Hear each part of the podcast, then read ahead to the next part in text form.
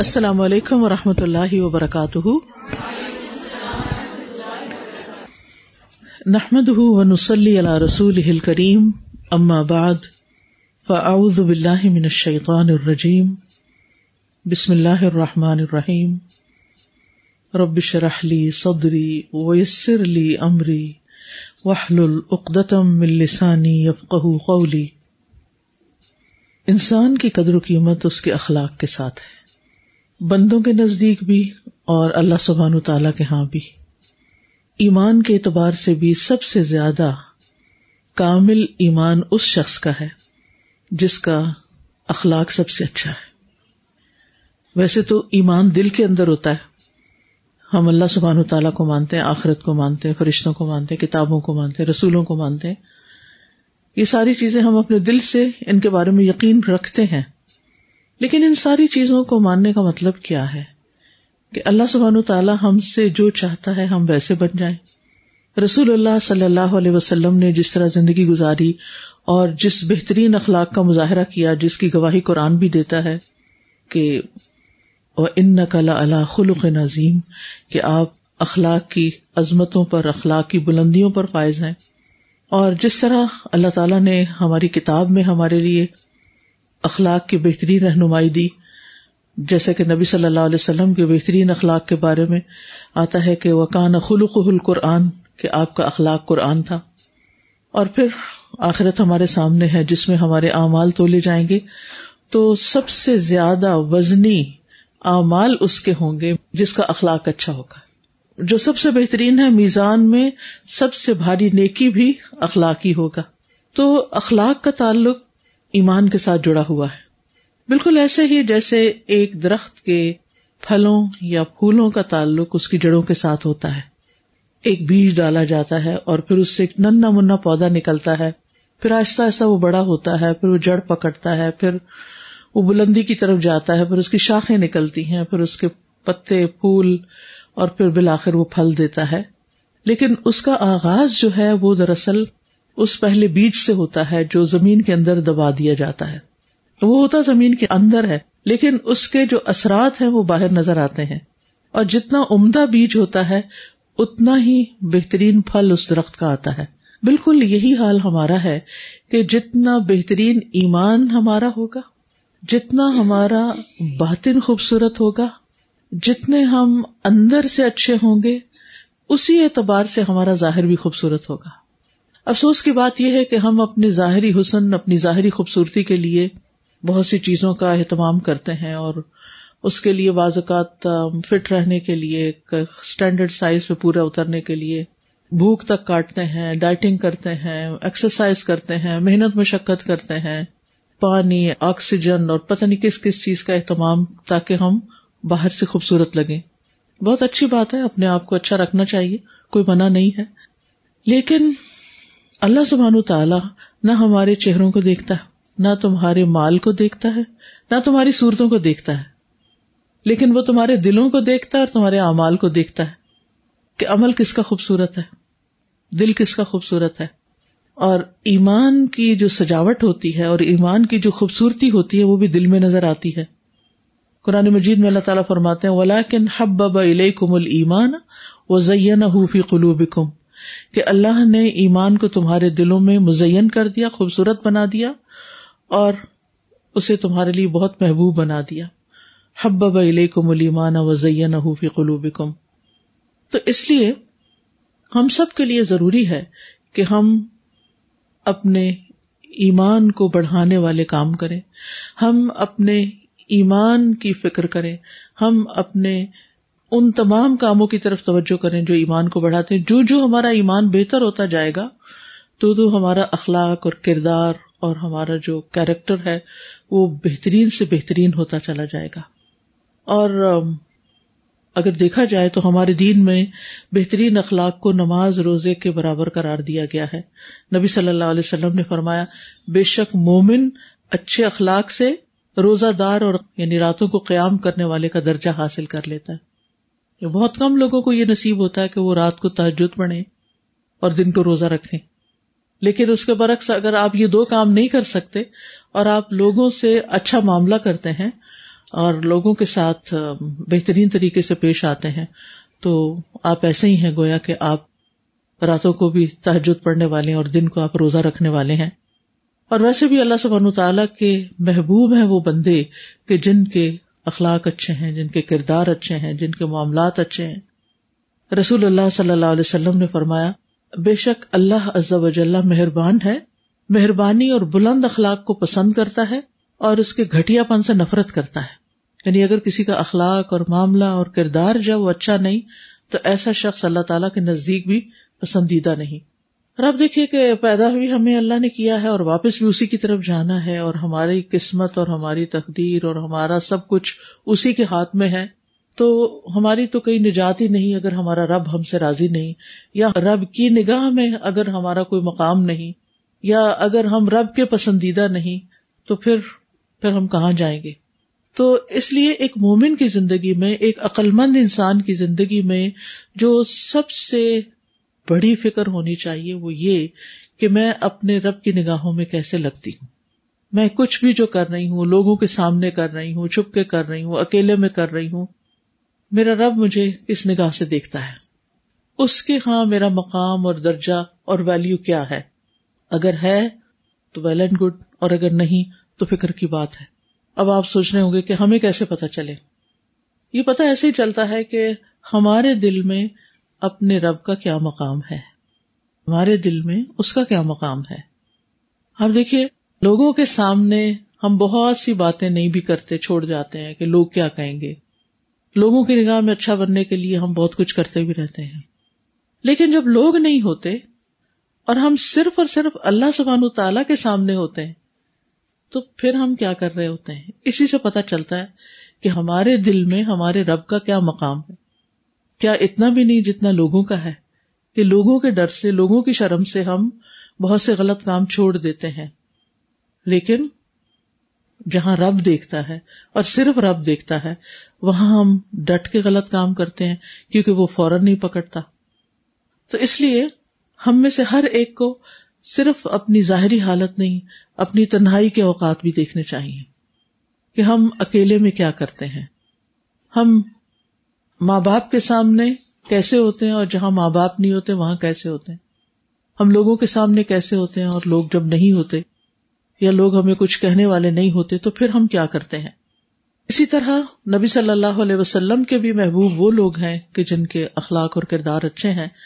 نبی صلی اللہ علیہ وسلم نے فرمایا کہ بے شک قیامت کے دن میرے نزدیک تم میں سے سب سے زیادہ محبوب اور میرے قریب بیٹھنے والے لوگ وہ ہوں گے جو بہترین اخلاق کے حامل ہیں. بہترین امتی بھی وہی ہیں. پھر اسی طرح جنت میں خوبصورت گھر بھی ان لوگوں کے لیے ہے جو اپنے اخلاق کو بہتر بنا لیں. ہمارے لیے نبی صلی اللہ علیہ وسلم کی ذات ایک بہترین نمونہ ہے. آپ کے ذریعے اللہ تعالیٰ نے بہترین اخلاق کی تکمیل کی. یعنی اچھے اخلاق میں سے کوئی بھی چیز ایسی نہیں کہ جسے اچھا کہا جائے اور وہ نبی صلی اللہ علیہ وسلم کے اندر موجود نہ ہو.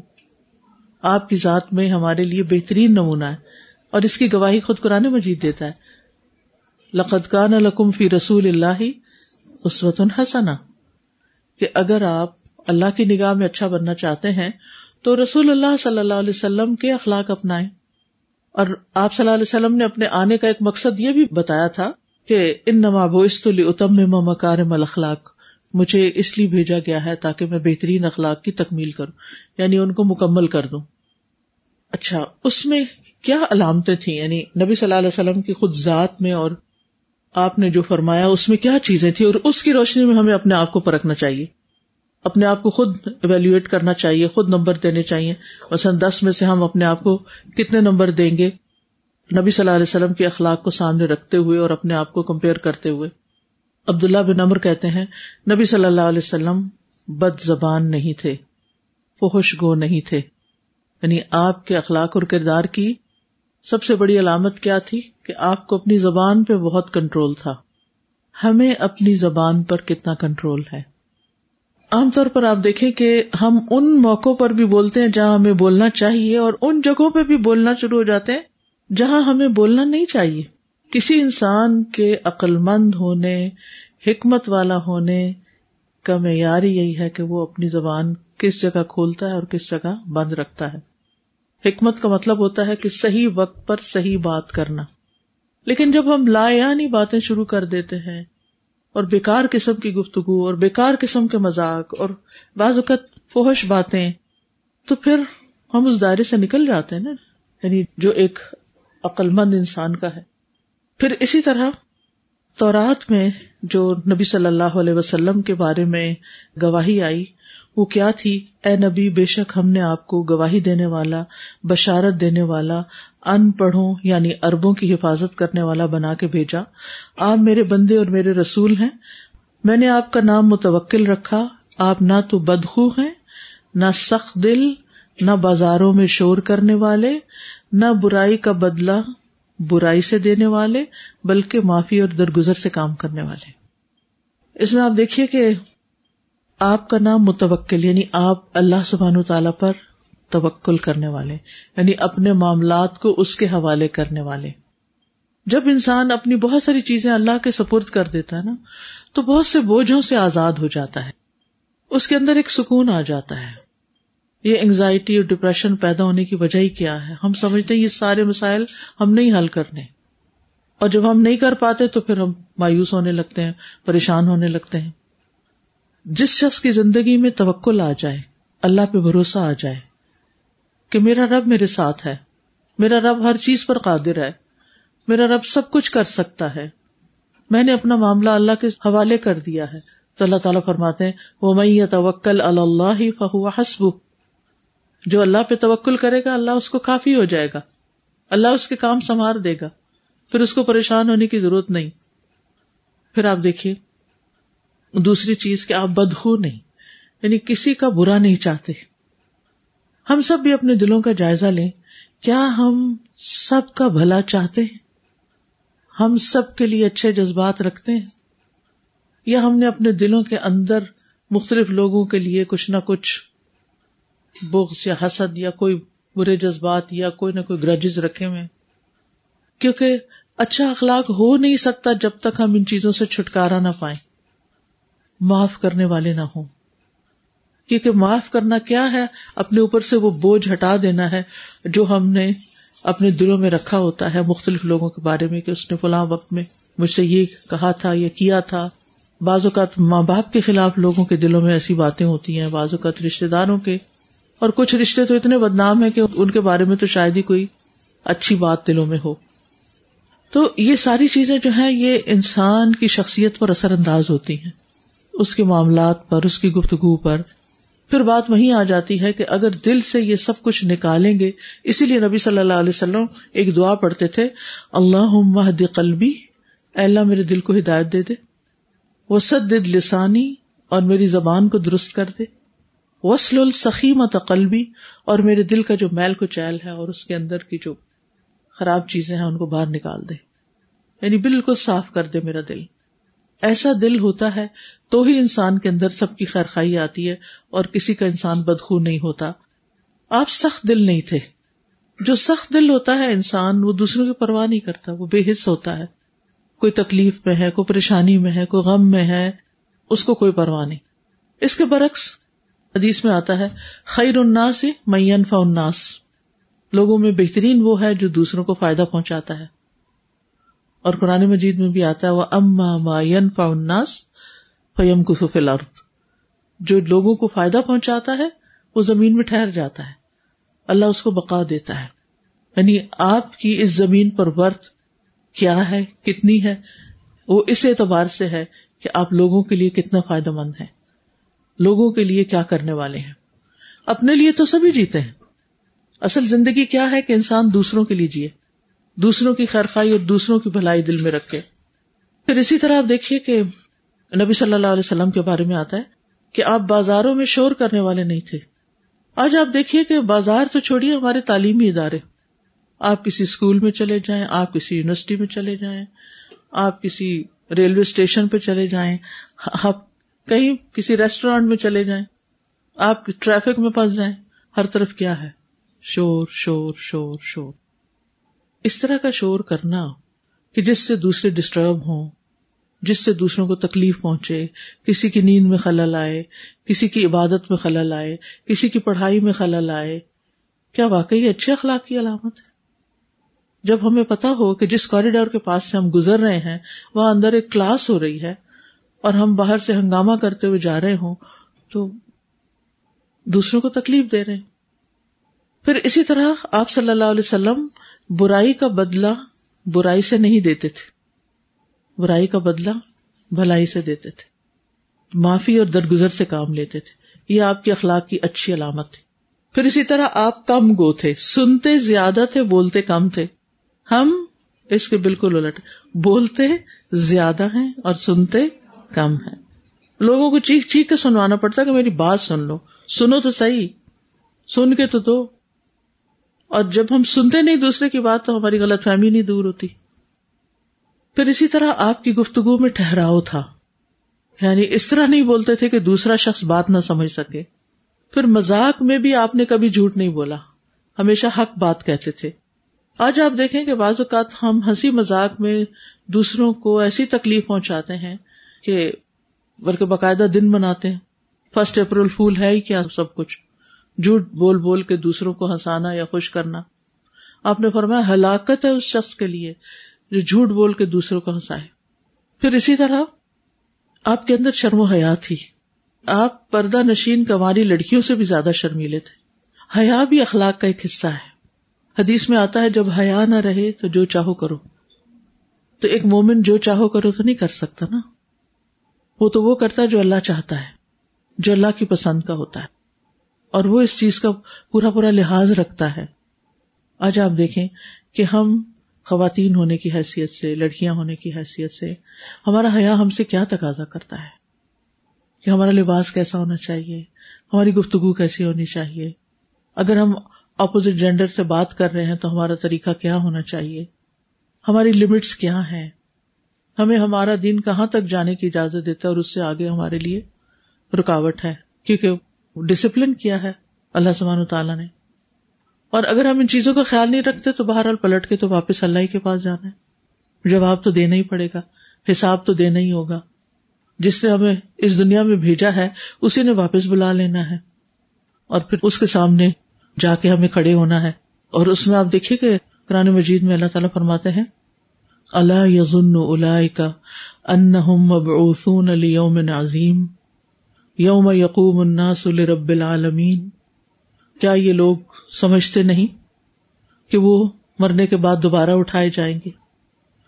لیوم عظیم، اس بہت بڑے دن۔ وہ کیسا دن ہے؟ یوم یقوم الناس لرب العالمین، جس دن لوگ رب العالمین کے سامنے کھڑے ہوں گے۔ وہ کیسا دن ہوگا جب سارے رشتے کٹ جائیں گے، فلا انصاب بینہم یومئذ ولا یتساءلون، کہ اس دن کوئی حسب رسب باقی نہیں رہے گا اور نہ ہی کوئی کسی سے کچھ پوچھے گا۔ پھر اسی طرح نبی صلی اللہ علیہ وسلم سب سے زیادہ مسکرانے والے تھے، یعنی جس سے بھی معاملہ کرتے۔ حضرت جریر بن عبداللہ البجلی کہتے ہیں کہ میں جب سے مسلمان ہوا ہوں، جب بھی میں نے رسول اللہ صلی اللہ علیہ وسلم کو دیکھا ہے آپ مجھے دیکھ کر مسکرائے ہیں۔ آپ کہہ کے نہیں لگاتے تھے، آپ زور سے نہیں ہنستے تھے، آپ مسکراتے رہتے تھے، آپ بات سنتے رہتے تھے، بولتے زیادہ نہیں تھے، لیکن جو سنتے تھے اس کی ہر بات کا جواب نہیں دیتے تھے۔ ہماری مشکل کیا ہے کہ ہم فرض سمجھتے ہیں کہ ہر بات شاید جواب دینے کے ہی لائق ہوتی ہے، بہت سی چیزوں سے ہمیں درگزری کر جانا چاہیے۔ اب مثال کے طور پر آپ دیکھیں، اگر ہماری وجہ سے کسی کو تکلیف پہنچی ہے اور اس نے اس کا اظہار کیا ہے تو جواب میں ہمارے پاس دو آپشنز ہیں۔ ایک آپشن یہ ہے کہ ہم سوری کر لیں اور دوسری آپشن یہ ہے کہ ہم اپنی صفائیاں دینی شروع کر دیں۔ کس چیز کو اختیار کرنے سے معاملہ رفع دفع ہو سکتا ہے؟ سوری، ایک لفظ ہے چھوٹا سا، اور ایک اور چھوٹا سا جملہ، سوری آئی واز رانگ، دوسرے کا دل صاف ہو جائے گا۔ ہاں میری غلطی، کیونکہ بعض اوقات ہماری غلطی تو ہوتی ہے، ہم اپنی غلطی کو نہ دیکھتے ہیں، نہ مانتے ہیں، نہ اقرار کرتے ہیں، نہ اظہار کرتے ہیں، لہذا اس کی بجائے کیا کرتے ہیں، میرا یہ مطلب نہیں تھا، میں نے یہ اس لیے نہیں کہا تھا، میں نے یہ اس لیے نہیں کیا، میں نے یہ اس لیے کیا، میں نے اس لیے کیا، یہ ایسا ہو گیا، یہ ویسا ہو گیا، لمبی چوڑی ایکسپلینیشن دینے شروع کر دیتے ہیں. کیا جس شخص کو آپ سے تکلیف پہنچی ہے وہ آپ کی ایکسپلینیشن سننے کے لیے آپ کو بتا رہا ہے؟ نہیں، وہ اس لیے نہیں آپ کو بتا رہا. ہم اتنے سیلف سینٹرڈ ہوتے ہیں کہ ہم زیادہ سے زیادہ، یعنی کہ ہماری بات ہماری اپنی ذات کے گرد گھومتی ہے اور ہمیں اپنا دفاع کرنا ہوتا ہے. ہمیں اس سے کوئی غرض نہیں ہوتی کہ سامنے والے کے اوپر کیا گزر رہی ہے. پھر آپ دیکھیں کہ آپ صلی اللہ علیہ وسلم ہمبل تھے، آپ کے اندر تواضع تھی. زمین پہ بیٹھ جایا کرتے تھے، زمین پہ بیٹھ کے کھاتے تھے، بکری کا دودھ خود دو لیتے تھے، جو کی روٹی کی دعوت دینے والے غلام کی دعوت قبول کر لیتے تھے. دنیا کے سب سے بڑے انسان، اور کتنی تواضع. پھر سخاوت تھی، ہر ایک کے ساتھ بھلا کرتے تھے. کسی بھی چیز کا سوال آپ سے کیا جاتا تھا تو آپ عطا کرتے تھے. عفو درگزر سے کام لیتے تھے، وہ غصہ نہیں کرتے تھے. غصے میں بھی، یعنی کہ جس بات پہ غصہ آتا اس پر درگزر کر جاتے تھے. جس سے ملتے خوشی سے ملتے تھے. گھر والوں کے ساتھ سب سے اچھے اخلاق سے پیش آتے تھے. اسی طرح گھر والوں کے ساتھ دل لگی بھی کیا کرتے تھے. حضرت عائشہ کے ساتھ دوڑ بھی لگاتے. بچوں کے ساتھ بہت رحم دل تھے، پیار سے مخاطب کرتے، ان کے جذبات کا خیال رکھتے. اپنے ساتھیوں کے ساتھ بہت اچھا سلوک کرتے، ان کی فکر کرتے. اسی طرح عام لوگوں کے ساتھ، کمزور لوگوں کے ساتھ ان کی ضروریات پوری کرتے. اسی طرح بہترین انداز میں ان کی اصلاح کرتے، احسان کا معاملہ کرتے. صرف اچھا اخلاق صرف یہ نہیں ہوتا کہ جیسا کوئی آپ کے ساتھ کرے ویسا ہی جواب دے دے، بلکہ اچھا اخلاق یہ ہے کہ آپ اس سے بہتر جواب دیں. پھر اسی طرح غلطی پر ڈانٹنے کی بجائے نرمی سے تعلیم دیتے تھے، صحیح چیز سکھاتے تھے. غیر مسلموں کے ساتھ بھی آپ کا برتاؤ بہت اچھا تھا. اور اسی طرح یہ کہ دشمنوں کے ساتھ بھی آپ احسان کا معاملہ کرتے، ان کے لیے بھی سراپا رحمت تھے. تکلیف دینے والوں سے بدلہ نہیں لیتے تھے بلکہ ان سے خیر کی توقع رکھتے. جان کے دشمنوں کے ساتھ بھی آپ نے احسان کا معاملہ کیا. مکہ جب فتح ہوا تو آپ نے انتقام نہیں لیا. حیوانات، نباتات، یعنی باقی ساری انوائرمنٹ جتنا ہے اس کے لیے بھی بہت بہترین معاملہ کرنے والے تھے. ہم سب کے لیے بھی ضروری ہے کہ ہم اپنے رویوں، اپنے معاملات اور اپنے اخلاق کی طرف توجہ دیں. اس کے لیے صرف دو باتیں یاد رکھیں. نمبر ایک، اپنی زبان کو کنٹرول میں رکھیں. سوچ کر بولیں، کم بولیں. کوئی غصے میں بول رہا ہو جلدی نہ کریں جواب دینے میں. ایک چیز یہ، اس سے بہت سارے مسائل حل ہو جائیں گے. اور دوسرا، امام احمد بن حنبل نے کہا تھا کہ اخلاق کے دس حصوں میں سے نو درگزر کرنا ہے، اگنور کر دینا ہے. کوئی آپ پہ غصہ کر رہا ہے، آپ درگزر سے کام لے رہے ہیں. کوئی آپ کو تان و تشنی کر رہا ہے، آپ درگزر سے کام لے رہے ہیں. بہت سی باتیں سن کے آپ انہیں جانے دیتے، چھوڑو ان باتوں کا کیا پیچھا کرنا. لیکن جب ہم یہ کرتے ہیں نا کہ کسی نے آ کے آپ کو کوئی بات، اچھا اس کو میرے سامنے کراؤ، اب وہ ایک عدالت لگا کے بیٹھ جاتے ہیں ہم جھگڑے کرنے کی، حاصل تو کچھ بھی نہیں ہوتا. تو اللہ تعالیٰ سے میری دعا ہے کہ اللہ تعالیٰ ہمیں اچھا اخلاق عطا کرے. میں تھوڑا سا وقت اس لیے چھوڑ رہی ہوں کہ اگر آپ کے ذہن میں کوئی کویسچن ہے یا آپ کچھ ایڈ کرنا چاہتے ہیں تو یو آر موسٹ ویلکم، کیونکہ میں چاہتی تھی کہ آپ کی زبانی بھی کوئی بات سنو. آپ کیا سوچتے ہیں؟ جی بولیے. کیا نہیں ہوتا؟ اچھا کنٹرول نہیں ہوتا. دیکھیں اپنے رسپانسز جو ہے نا، یعنی جب کسی طرف سے کوئی ایکشن ہوتا ہے تو آپ کا جو رسپانس ہے وہ اس کو تھوڑا سا پاس دے کے کریں، ذرا سا رک جایا کریں، فوراً نہیں. انسٹنٹ ریئیکشن نہیں ہونا چاہیے. دوسری بات یہ ہے کہ ہر ایک کی الگ الگ مشکلات ہوتی ہیں نا، ان کے حل کے لیے خاص اللہ تعالیٰ سے دعا بھی کرنی چاہیے. ہم دعا کو عام طور پر کچھ سمجھتے نہیں. حدیث میں آتا ہے کہ دعا مومن کا ہتھیار ہے. نبی صلی اللہ علیہ وسلم دعا کرتے تھے، اللہم اہدنی لأحسن الاخلاق، اے اللہ مجھے سب سے بہترین اخلاق عطا کر. ٹھیک ہے. پھر اسی طرح یہ ہے کہ ایک دوسرے کو، مطلب آپ کی بہن ہے، دوست ہیں، ایک دوسرے کو اپنے اوپر چیک رکھوائیں کہ جب میں یہ کرنے لگوں تم نے مجھے پکڑ لینا ہے، تم نے مجھے روکنا ہے. پھر یہ کہ جب تنہائی میں بیٹھیں تو اینالائز کیا کریں اور اپنے آپ کو کہیں کہ اگر میں اس کا جواب نہ دوں اس بات کا تو کیا فرق پڑتا ہے، اور مجھے اپنے جذبات کا کنٹرول کسی اور کے ہاتھ میں نہیں دینا. جیسے وہ ریموٹ کنٹرول ہوتا ہے نا، تو اب ریموٹ جو آپ پہ غصہ کرے اس نے آپ کا ریموٹ کنٹرول پکڑ لیا ہے اور وہ آپ کے ساتھ کھیل رہا ہے اور آپ اس کے مطابق آگے پیچھے ہو رہے ہیں. آپ نے اس کے تابع نہیں ہونا. آپ نے اپنے لیے خود ڈیسیژن کرنا ہے کہ مجھے کیا کرنا ہے یہاں پر. جی کوئی اور کچھ کرے؟ جی بولے. کافی زیادہ کیسز دیکھے بچتے ہیں تو یہ دنیا میں یہ اسٹڈی مجھے اللہ تعالیٰ نے ہم سے یہ ڈگریاں تو نہیں ہوتی، لیکن جہاں سے بات دین کی نہ کی آ جائے تو لوگوں کو فیس کی بلاؤ فری میں بھی سوچا کہ ہم فری آفس کروا رہے ہیں تو ہم چلے تو کوئی آپ کے آتا ہے تو چلے جاتے ہیں تو کیا یہ اتنا سستا ہے کہ ہم اسے فری میں بھی دے دیں. جی اصل بات یہ نا کہ ہم بھولے ہوئے کہ ہم نے واپس جانا ہے. ہم سمجھتے شاید ہمیشہ دنیا میں رہنا ہے. کل بل تحبون العاجلہ وتذرون الآخرہ. اللہ تعالیٰ فرماتے ہیں ہرگز نہیں، بلکہ بات یہ ہے، سارے فساد کی جڑ یہ ہے کہ تم جلدی ملنے والی سے محبت کرتے ہو، یعنی جلدی اس کا فائدہ جس چیز کا پہنچے، اور آخرت کو چھوڑ دیتے ہو. تذرون الاخرہ. تو یہ ہماری ویکنس ہے. ہم دیکھتے ہیں کہ صحابہ کرام جو تھے وہ آخرت کو سامنے رکھ کے ڈیسیژن لیا کرتے تھے کہ مجھے وہاں کیا چیز فائدہ دے گی. دنیا کی تعلیم ضرور حاصل کریں، اس سے بھی لوگوں کو فائدہ پہنچائیں، کیونکہ دنیا میں رہنے کے لیے دنیا کی تعلیم بھی چاہیے، لیکن اس کے ساتھ ساتھ دین کی تعلیم بھی ضروری ہے. ہم اپنے دین پر عمل کر ہی نہیں سکتے جب تک ہمیں دین کا علم نہیں ہوگا. اپنے دن کا، اپنے ویک کا، اپنے منتھ کا، اپنی زندگی کا کچھ حصہ ضرور وقف کیجئے جس میں آپ اللہ کی کتاب کو پڑھیں، سمجھیں، جانیں. رمضان بھی آنے والا ہے، اس میں کوئی پلان کریں.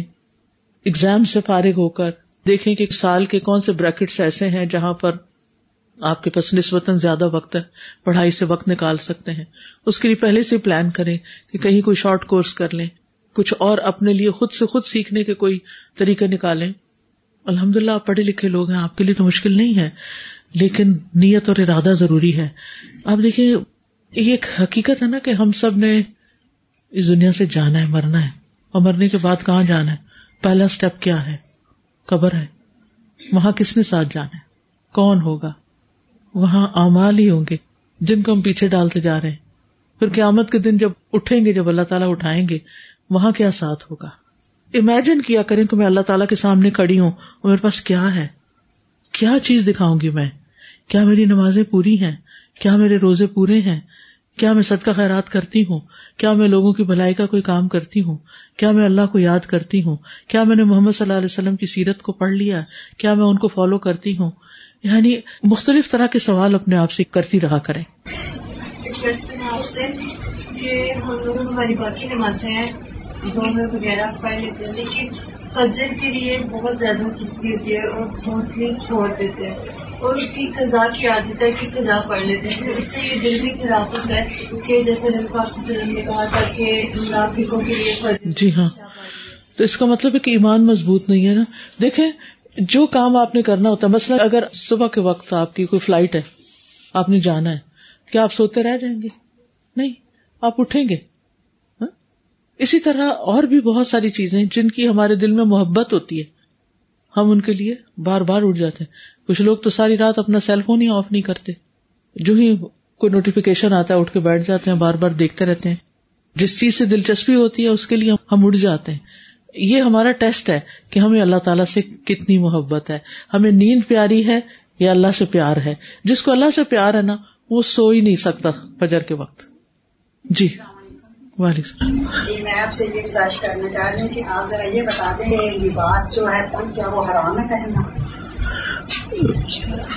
دیکھیے کہ مسلمان عورت کا جو حیا جو ہے نا وہ اس کا لباس ہے. کوئی ایسی چیز پہننا جس سے، بس میں صرف ایک حدیث ہی سنا دیتی ہوں اس پر. نبی صلی اللہ علیہ وسلم نے فرمایا میری امت میں دو طرح کے لوگ ہوں گے جنہیں میں نے نہیں دیکھا لیکن وہ جنت کی خوشبو بھی نہ پا سکیں گے، حالانکہ جنت کی خوشبو بہت دور سے آ رہی ہوگی.